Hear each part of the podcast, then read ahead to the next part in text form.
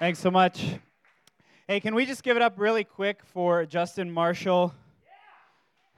That's you guys. You guys. Can you give it up for Justin Marshall? He put this whole thing together. He organizes this. He does everything for you guys. He loves you so much. I know it. Um, worship was good, right? I'm kind of hanging out in the afterglow of worship right now. I'm stoked to be up here and um, bringing this message to you guys because um, right around your age. So, how many of you here are under 20? Most of you, right? Most of you are under 20? 21? All right, so right about that age is, um, I'm 30 now. Um, right about that age is when I made a decision to really follow Jesus. Now, there's a lot of victories and a lot of defeats in between those times, but right when I turned 18, just to give you a little bit of background on myself, and we'll pray here in a second. Um, but right when I turned 18, I decided to, I had like a crazy breakup, like everyone does in their teens. And then um, decided to go to Bible college for three years at Hillsong um, in Sydney. You guys heard of Hillsong? No? Okay. Nobody in here has ever sang Oceans before? no, it was all right. It was good. It was a really, really cool experience. I learned how like uh, mega churches work. I learned how um, like the system works. I worked probably 100 hours a week. If I learned anything from Bible college, it probably wasn't the Bible. It was to do youth ministry and work really, really, really, really hard. So um, if you can learn how to work hard, that's a good start. Uh, but from then on, um, it's been kind of a journey in discipleship. I met uh, my beautiful wife, Jessie, who's right there in the back. Um, David's not here tonight. David Leonidas um, got away with that middle name just barely. Anyone seen 300? Yeah, Leonidas. I had, she's like, um, are you sure you want Leonidas for the middle name? I'm like, absolutely sure.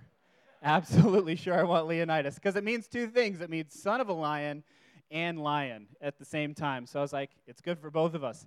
Um, and um, that's the first fruit of our passion, and we have one more fruit of our passion coming along here in September. So they're going to be Irish twins, 13 months apart. So whatever it is that we're doing right now is working. Um, and I'm really, really excited about our second son to come. I haven't told anybody the name, but do you guys want to know the name? Okay, so second, first son is David Leonidas. This one's going to be Ethan Everest. So, what's cool about that? So, we didn't really plan the name out at all, um, but uh, we're like, we just like the sound of Ethan. Like, it sounds like an attractive person. Um, it does. Like, Ethan sounds like an attractive name. Like, that could be in like a rom com or something. Um, right? Is there an Ethan in here right now? Okay, fantastic. All right, so, Ethan Fisher. All right, so, so um, the word that we got, and I know it's like, you know, stereotypical Christian, but the word that we got when we moved from um, New York City in Manhattan to Southern California to plant churches was be strong and courageous. Okay, so what we didn't realize is that after we had named Ethan Everest, his name actually means strong and courageous.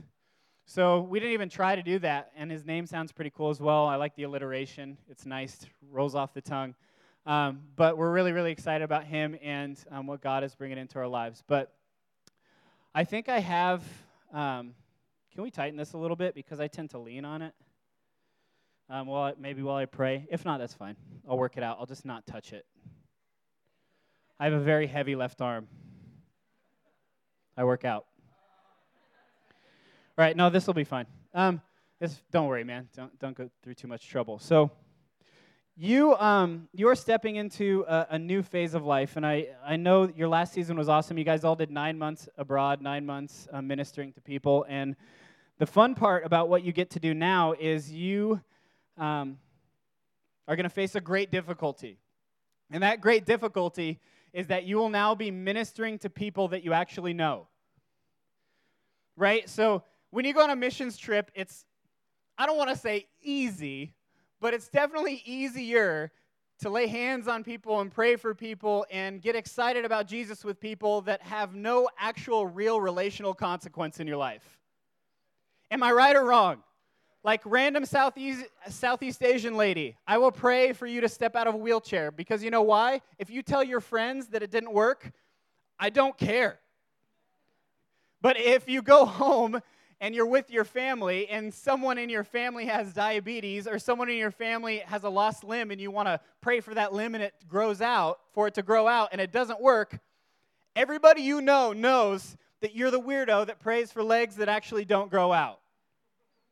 Am I right or am I wrong? So you're going to see those people every single day and be like, yeah, it's a little embarrassing. I'm, I promise you, the power of Jesus works on the mission field. It's weird how in America things change. But there's one major factor that I think we can all press into, and I'll be preaching to myself tonight, so this is going to be really cathartic for me, really exciting for me as well. But I want to talk to you tonight about the fear of man. Because this generation, more than any other generation, deals with the fear of man. Let's pray. God, I thank you for every single person in this room. I thank you. I thank you that you're here. We just trust you. We trust how good you are. We trust that the decisions you make are good for us. We trust you here in this moment, in this place, this little spot on eternity where you've chosen to place us all here for a reason. I pray that people would hear the words they need to hear tonight directly from you, that I would just be a vessel for you. God, that anything that is not of you that I say, that you would remove. And God, you just light me on fire right now to, to bring life and life more abundantly to every single person in this room. And I pray for every person listening right now that they would be blessed. They'd be blessed with difficulty. They'd be blessed with resources. They'd be blessed with trials, and they'd be blessed with great successes. God, I thank you for every single one of them. And the decisions they're making right now, I pray that you'd make their way straight and make their way clear in Jesus' name. Amen. Amen. Jesus is alive, right? Jesus is alive, right? All right, so we were just singing a couple songs about a resurrected king is resurrecting us, right? I want to impart, if, if you get anything from this message, and I know I'm not supposed to do this, all the communication seminars that I've listened to, all the Andy Stanley messages where he says communicate like this, he tells you not to do this, but I'm going to give it away right at the beginning. If you get anything from this message, I want you to feel and know and viscerally, actually, with your hands and your feet and your heart and your mind and your soul know that Jesus is alive. Because the fact that he's alive changes everything. And when I said at the beginning, I'm going to talk to you about the fear of man. The only solution to the fear of man is the fear of God. You need to place your fear in the right place. Place your fear in the right place. And do you know what fear means in the Bible? It means fear. Right? So if you come face to face with a God that created the heavens and the earth and is an all consuming fire, how do you feel? A little spooked, at least. Right? That's a scary place to be. How about somebody, how about a man that can die and raise himself up from the dead? That is a person that is terrifying in a way. Am I right or am I wrong? That's a scary person. That's not a person that I'm like, hey, how's it going, bro? Let's be pals, let's be chums right off the bat. I'm going to kind of work into that kind of relationship with this person. If they can die and raise themselves from the grave three days later, and not only that, but predict it, that's a person I'm going to fear in all the right ways. So, I know you guys know this, but I'm going to talk about it really quickly. I'm going to skim over the top of it because my wife and I are really involved in the social media world.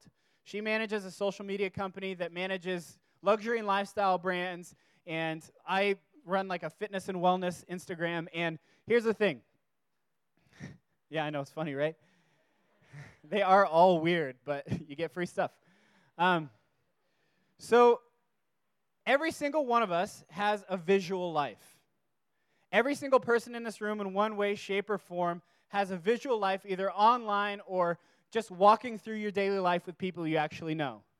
And it's so weird to me that that life that is not real has started to shape our daily lives. Think about how often you look at your phone. You probably broke some of that habit while you were away. Try and keep it, right? But how will this look? You even filter your own life. You filter, lit- literally, filter your own life to show people the best possible version. And what all of this feeds into on a daily basis is the fear of man. What do they think? What are they thinking right now? What does she think? What does he think? What do they think about this relationship? Guys, don't let any woman on planet Earth tell you what it means to be a man. Not even your own mother. You know why? Because your mom's not a man. Ladies, don't let any man determine your value. That's where the fear of man begins with needing that intimacy, needing that closeness on both sides of the equation, needing approval from women, needing approval from men to tell you what you are. Don't let anyone tell you that from the very beginning. It will save you so much heartache. It'll save you a lot of problems. I can tell you over the last 12 years, I'm turning 31 next month, and like it's, I'm already like feeling old because I hear like people were born in the 2000s. I'm like, nobody was born in the 2000s. That's crazy. That's wild. But let me give you an example. Why do you think Peter denied Jesus? Fear of man is the right answer. Not super tricky. I've been repeating myself a lot. Peter denies Jesus because he's afraid of people, he's afraid of dying. He's afraid of dying. There's a, there's a real chance that he could die that very night, right? It's not like, oh, I'm kind of embarrassed to tell this person about Jesus because I might, like, I'm not going to post that on Facebook because, you know, someone might think, like, I'm a Jesus freak, you know, like, that I'm crazy, that I really love him, and, like, that I actually follow the principles that he t- lays out in Matthew, Mark, Luke, and John. Like, that would be weird. Peter has the actual option of choosing to die that night. And he denies Jesus because he's afraid of the opinions and the results of what people have to offer. So, what's the solution? So, Proverbs 1 7, if you want to write that down, says, The fear of the Lord is the beginning of knowledge, but fools despise wisdom and instruction. All right, so until you figure out the fear of God, no other wisdom, no other knowledge, no other thing is going to work at all. Until you figure out who God is actually, no other knowledge is going to be helpful for you. Do you get what I'm saying? Do you hear what I'm saying?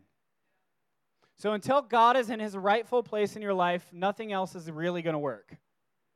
No matter what you try, no matter how you try and add things up, no matter how many equations you try and do with your life, no matter how much you try and plan your future, if the fear of God is not first present in your life, you're going to be living at the will of other people.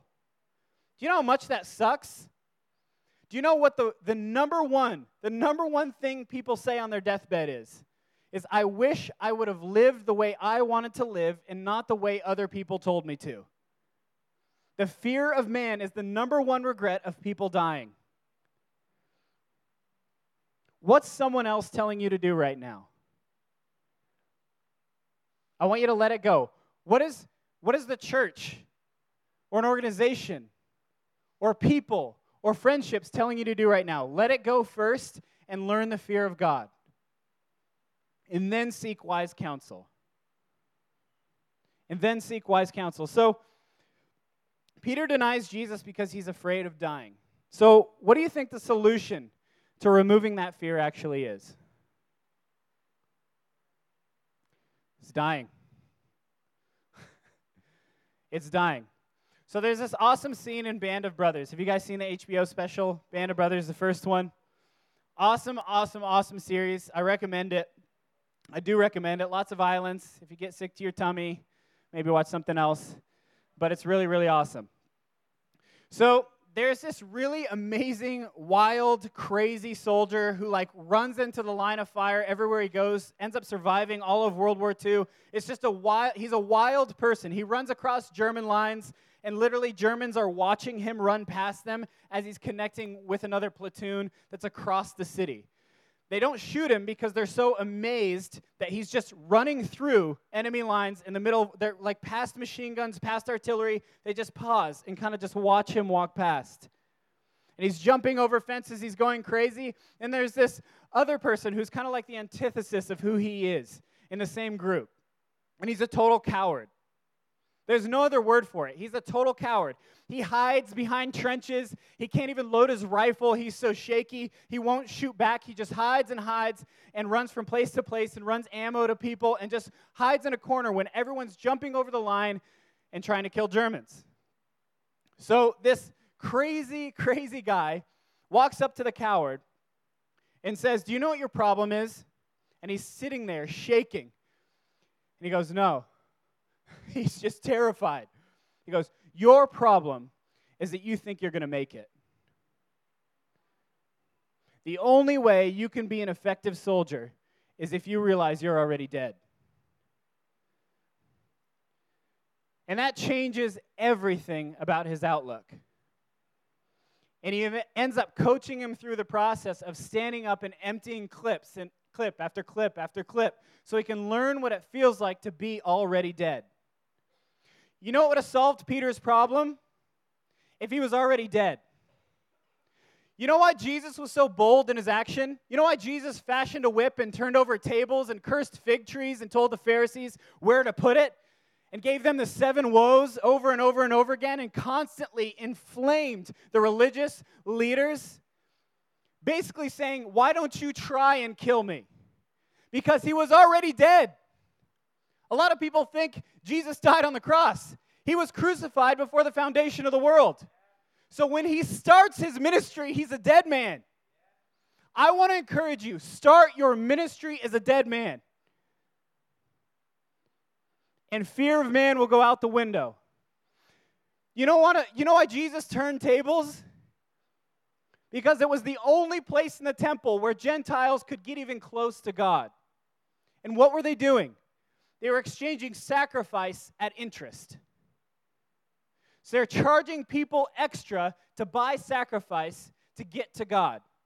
It infuriated Jesus that there was a barrier between him, his father, and the people. Jesus didn't just go in and start flipping over tables because people were exchanging money. There was a real reason and a real block, and Jesus knew that this would get him killed. And it eventually did. That was one of the final acts that they said, All right, we're just going to crucify this guy. We've had enough. But little did they know he was already dead.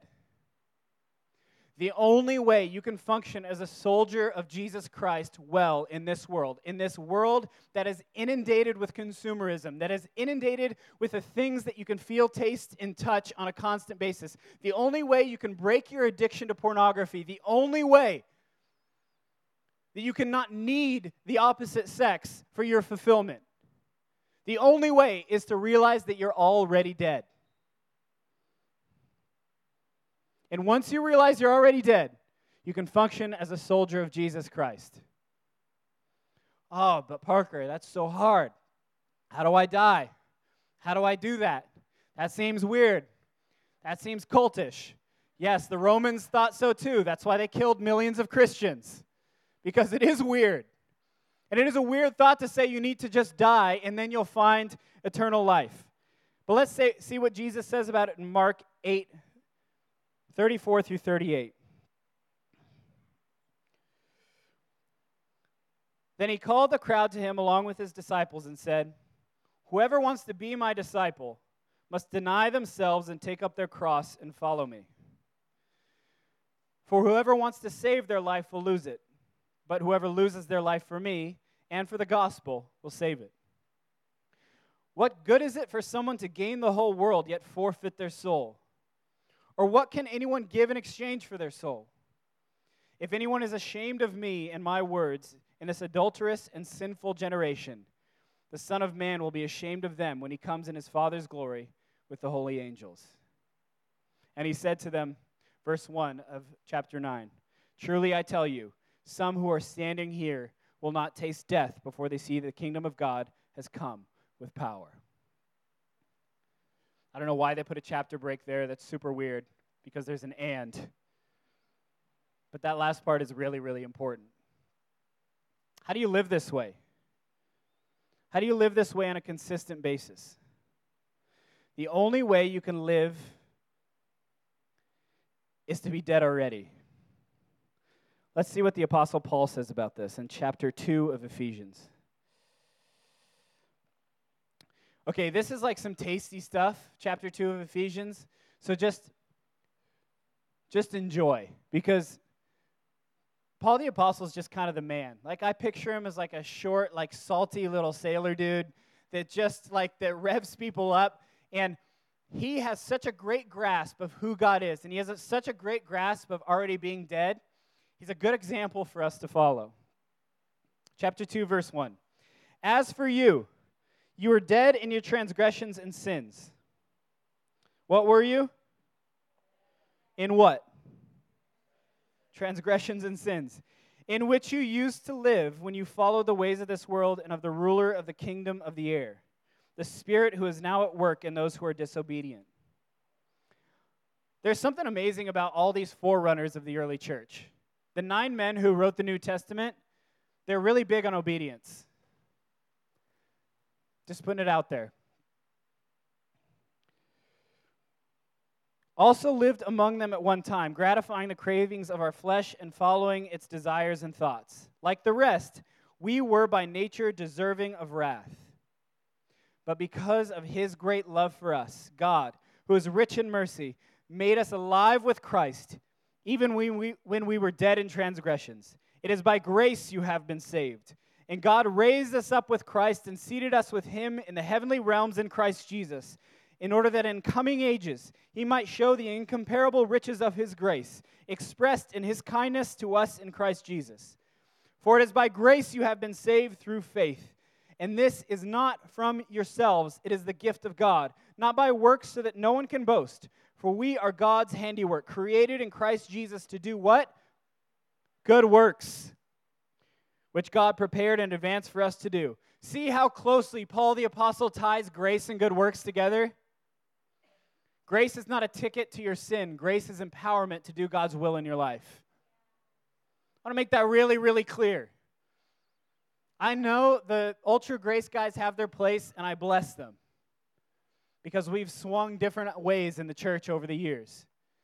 But the reality is, grace is power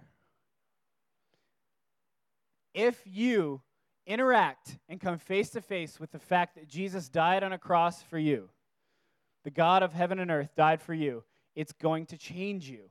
Fundamentally, it's going to change who you are as a person, and your desires will change. It will not be one of these things where you're like, man, I need to work super, super, super, super hard and just be better. That's the tree of the knowledge of good and evil right? You're trying to get the knowledge of good so you can be more like God and trying to learn more and more and more and accumulate knowledge so you can just be better.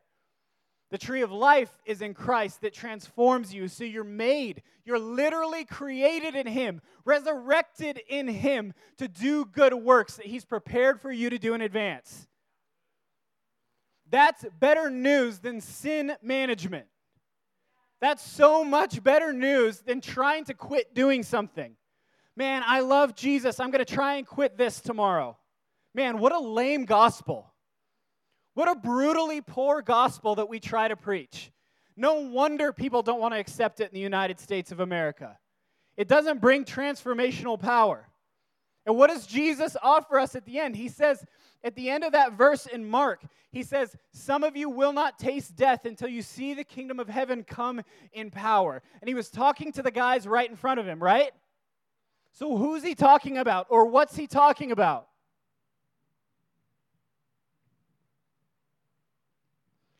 What does it mean when the kingdom comes in power?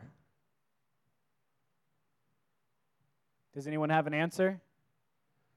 I'll give you a hint. Some of the apostles were there. It was not a lower room, but it was an upper room. I actually went to the place where it likely happened near the temple. They found over 70 mikvahs, which are actual Jewish um, cleansing baths that people would use. And it's one of the only places in all of Jerusalem where they could have actually baptized as many people as they talk about in Acts. The crucial difference between a gospel without power and a gospel with power is the Holy Spirit. I don't really care what you believe about the Holy Spirit at this point. But if you're struggling to live a life worthy of the calling you've received, like the Apostle Paul says, you may be trying to do it on your own. You may be trying to do it out of your flesh. You may be trying to do it apart from the baptism of the Holy Spirit. You know what eliminates the fear of man? Dying in Christ and raising with Him. What's scary when the person that loves you the most can raise himself from the dead? What confrontation is too much? What conversation about the gospel is too far? What kind of obedience is too radical? I want to ask you today because I'm not trying to talk down to you. I'm not trying to tell you, oh, hey, youngsters, let's get up and go. Like, come on, guys, I've learned a lot in the last 12 years. Let me tell you something I know nothing. And by the time you get to my age, you know what you're going to know? Absolutely nothing. But there is one thing that I know that the Holy Spirit is the only reason that I can live the life worthy of the calling that I've received. The Holy Spirit and His empowerment, the resurrection power of Christ living inside me, is the difference. I don't want you to get, get confused about trying to do these things the right way or going to the right church or making the right people happy because they're not going to stand in front of the great white throne for you. There is only one person who will answer to Christ for your life, and that is you. One person.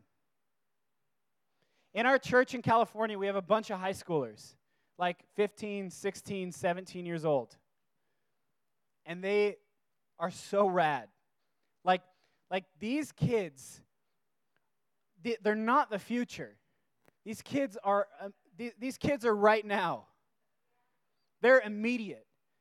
As soon as we tell them something about Jesus, they're like, no way, that's true. I told one of the kids I discipled named Ryan the other day. I, I just got back from Jerusalem, uh, uh, Israel, like a few weeks ago. I was on the Sea of Galilee, and I was like, yeah, it was crazy, man. Like, I was just joking around with him. Crazy. Like, I jumped out of the boat and I walked on water. And he turns to me goes, seriously, bro? and, like, no word of a lie, he had no, there was no hesitation in him believing that I had stepped out onto the Sea of Galilee and walked on it. That's the kind of faith I want in your life the faith of a child. You're not the future. You're not someday. You're not tomorrow. You're not the next day. You don't get a junior Holy Spirit because you're under a certain age. The power of God lives in you. The resurrection power of God lives in you. There's two problems with this, though. One, one is this going to transform you fundamentally, even your personality. Holy Spirit will transform your personality. Number two, you don't really have an excuse. Ain't no playing games anymore when the God of the universe lives inside you. And you can speak things into being, and you have the keys of the kingdom of heaven and earth, and what you speak is loosed in heaven, and what you speak is loosed on earth. Not too many excuses anymore. Oh, well, God, I was I was 20. I was only 20. Oh, so which Holy Spirit did you get? Was, a different, was it a different one than the dispensation that I gave in the book of Acts? Was it a different God that you were serving? Maybe. Maybe it was just yourself. I want to encourage you today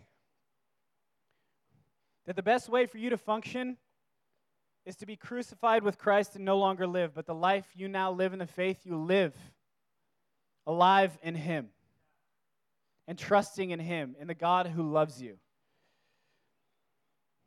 Let's turn to John, 1 John 4 17 through 21. I'll wrap up here in a second. 1 John, yeah. That's a sneaky one. It's really little. Towards the back. Can I encourage you guys to get a paper Bible as well? If you're not using a paper Bible at the moment, like just use one. First of all, science shows that you're going to memorize it better, and you should have your own. 417 through 21. All right. This is how love is made complete among us, so that we will have confidence on the day of judgment. Man, this hit me hard today. In this world, we are like Jesus. Can you say that about your faith right now? Can you say that about your life right now? There is no fear in love, but perfect love drives out fear. See, that's a really nice thing to say, but in context, it's right before that, he says, We live in this world like Jesus. It's like, oh, I'm not afraid. Okay, if you're not afraid, be like Jesus. Turn some tables. Pray for people that shouldn't be healed. Because fear has to do with punishment.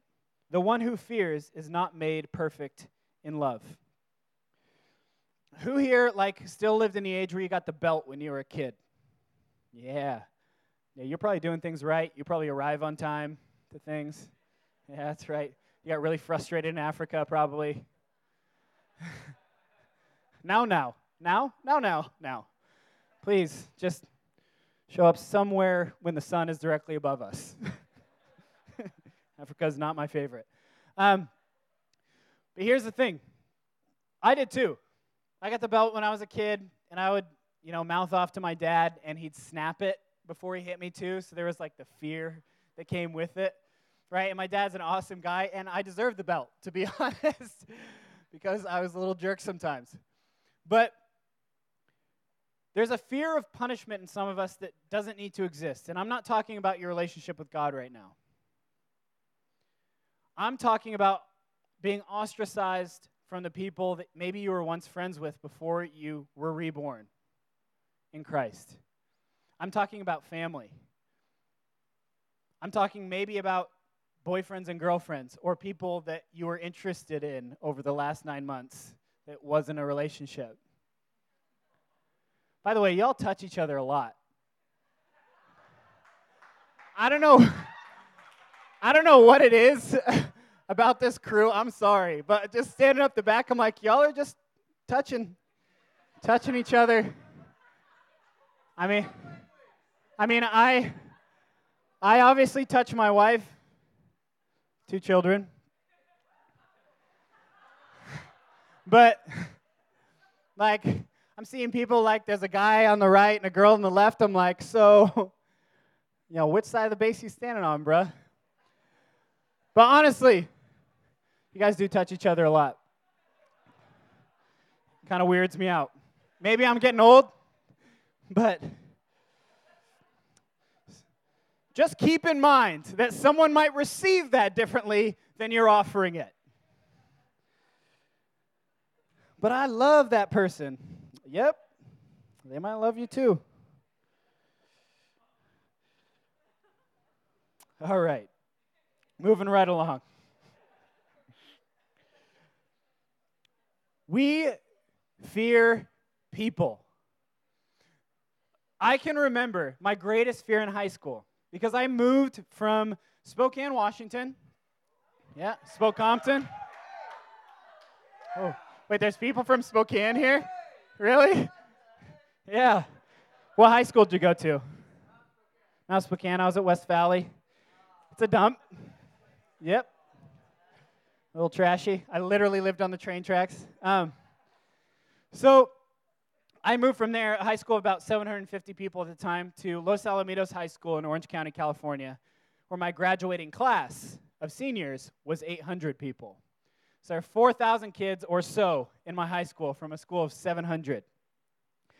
Every single lunchtime, I would have the most anxiety that you could possibly imagine because I had nowhere to go. I didn't have any friends. Like, I just got plopped down in this enormous school where, like, girls are doing, like, cocaine in the bathrooms, which is, like, brand new for me.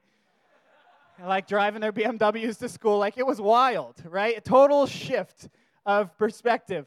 And so, so every single day, I, I literally had a knot in my stomach because I didn't have anywhere to be, right?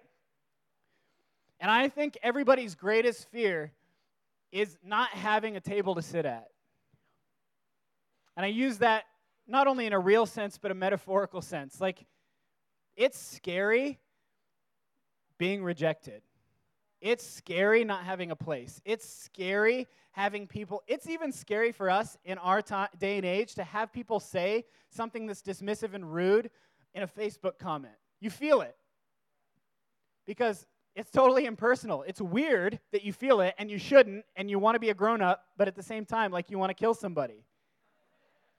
Right? It's so weird.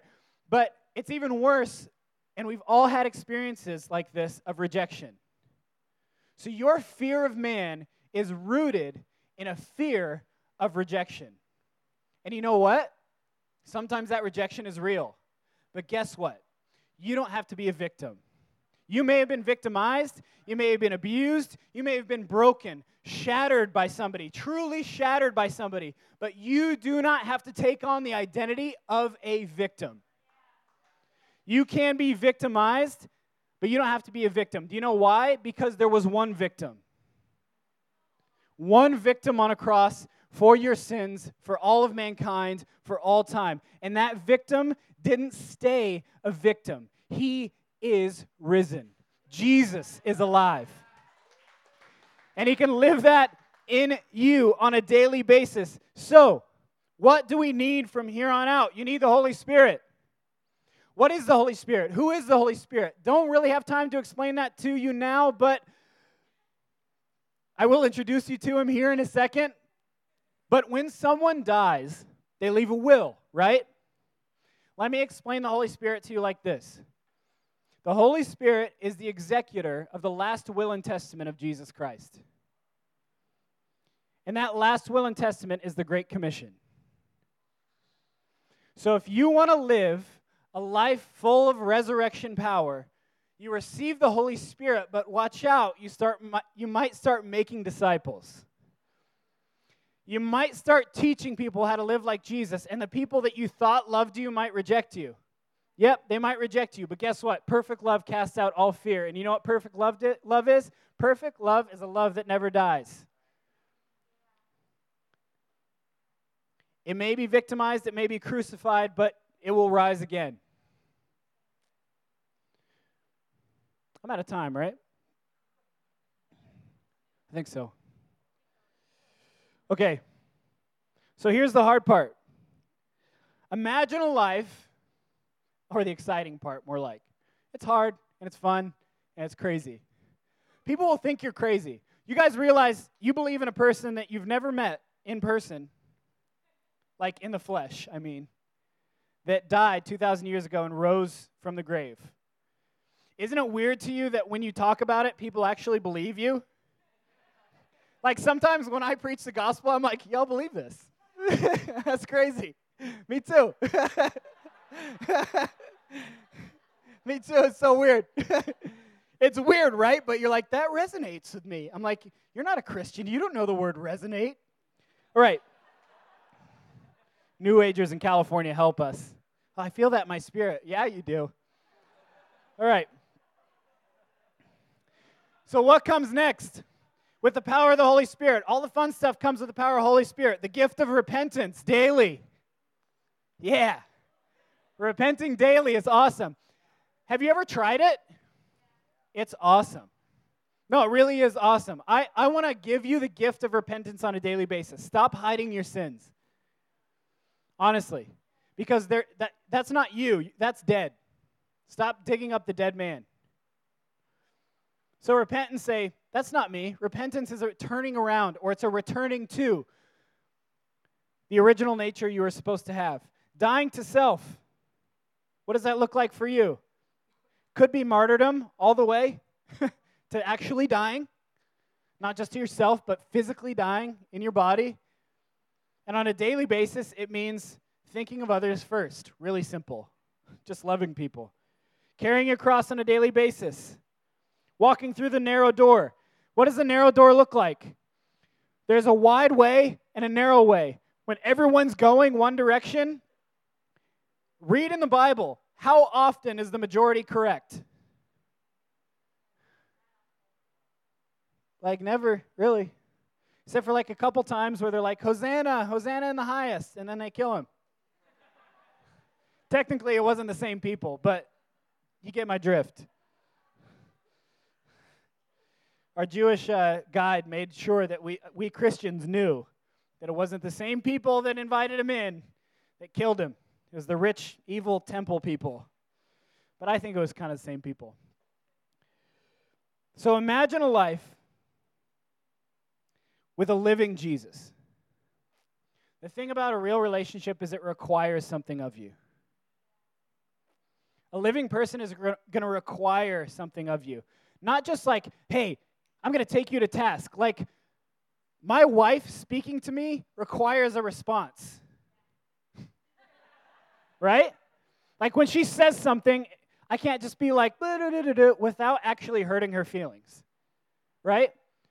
So, when Jesus speaks to you, it requires obedience, but empowered by the Holy Spirit. So, a living Jesus can walk you through all these things that dead one cannot. So let Jesus get off the cross in your life. Your sins are forgiven. Get past the cross and see the empty tomb where he was and live a life with a resurrected Jesus in you. Right? Does that make sense? Does that make sense for your daily life? It's easy to step into spiritual disciplines when Jesus is alive. It's easy to make the right choices in relationships when Jesus is alive. It's easy. It's easy because you're a new person. If you're finding it hard, we're going to ask for the baptism of the Holy Spirit. Do I have one second? If I don't, it's totally fine. I don't want to make you the bad guy. I hate it when speakers do this. Right. I really do. Can you guys stand up for a second? Are we going to worship after, anyways? You're not. Oh, you're next, right? Okay. Cool. Um, all right, we're just going to do this straight up and raw then, all right? Because I don't want to get all the clamor happening. All right. There's a really great book I want you to pick up, okay? It's like two bucks, three bucks, by A.W. Tozer called How to Receive the Holy Spirit. I read it in 45 minutes, all right? I read it in my quiet time, all right? I don't necessarily encourage devotionals because y'all just aren't reading your Bibles. Um, let's be honest. But I encourage you to just pick up your Bible instead but I encourage you to read that book. So, this is what we're going to do. Really straightforward. Who wants to receive the baptism of the Holy Spirit? Fantastic. All right. If anyone that has the Holy Spirit, keep them up. You know what you need to do to receive the Holy Spirit that I figured out from all these books and stuff? One, ask and just yield. It's a process of yielding. Nope, not my will, yours. Not my will, yours. Not my will, yours. And it's going to change you, it's going to affect your life. All right. This is what we're going to do. And if anyone wants to put hands on these guys, you can right now. You don't necessarily need that. You don't need another person to receive the Holy Spirit because the Holy Spirit is a person. it's going to be awesome. But if leaders in the room want to put hands on people, you're more than welcome. If you have words for people, that's great. And if you have a prayer language right now and you feel, not if you feel comfortable, just pray in tongues. All right, so God, we thank you right now for your Holy Spirit. We thank you, Holy Spirit, for who you are. Forgive us right now. Forgive us right now, first of all, for ignoring you as a person. We repent of ignoring you as a person. We repent of treating you like a wind that blows left and right that we can't really grab or, or know or, or, or really bring into our lives. We repent of that right now. So, Holy Spirit, I thank you right now that you are filling every single person in this room. I thank you that you are filling these people with your Holy Spirit. Father, we thank you for this gift right now. Why don't you just begin to praise him? Why don't you just begin to open your mouth and say whatever comes out? It doesn't have to be tongues. You can just begin to praise Jesus for who he is. God, we thank you so much for who you are. And Holy Spirit, we thank you that you're coming down on this place right now in Jesus' name that you are filling every single person in this room with their hands raised that is yielded to you with your Holy Spirit. Right now, that they are empowered with the resurrection power of Jesus Christ on a daily basis.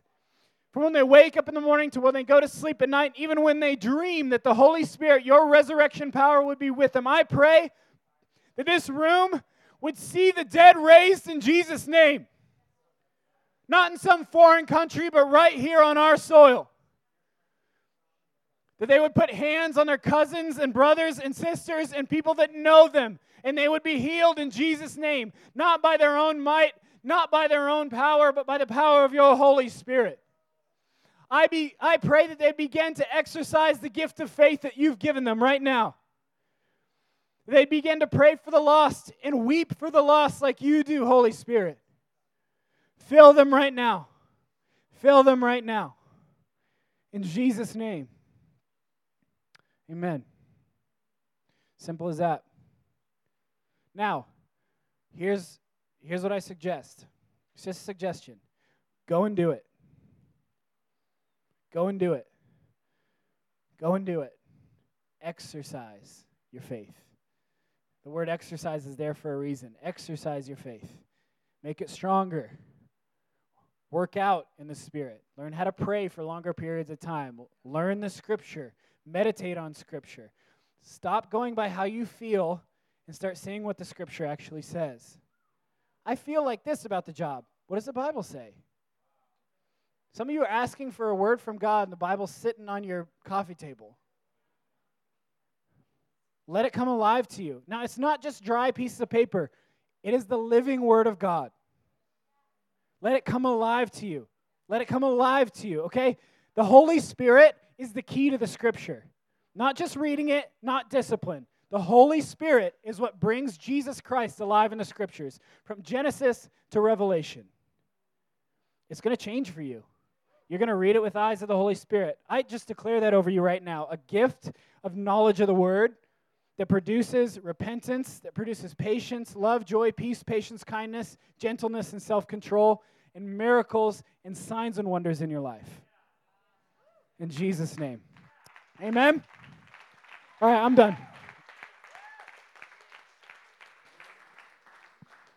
Who do I give this to?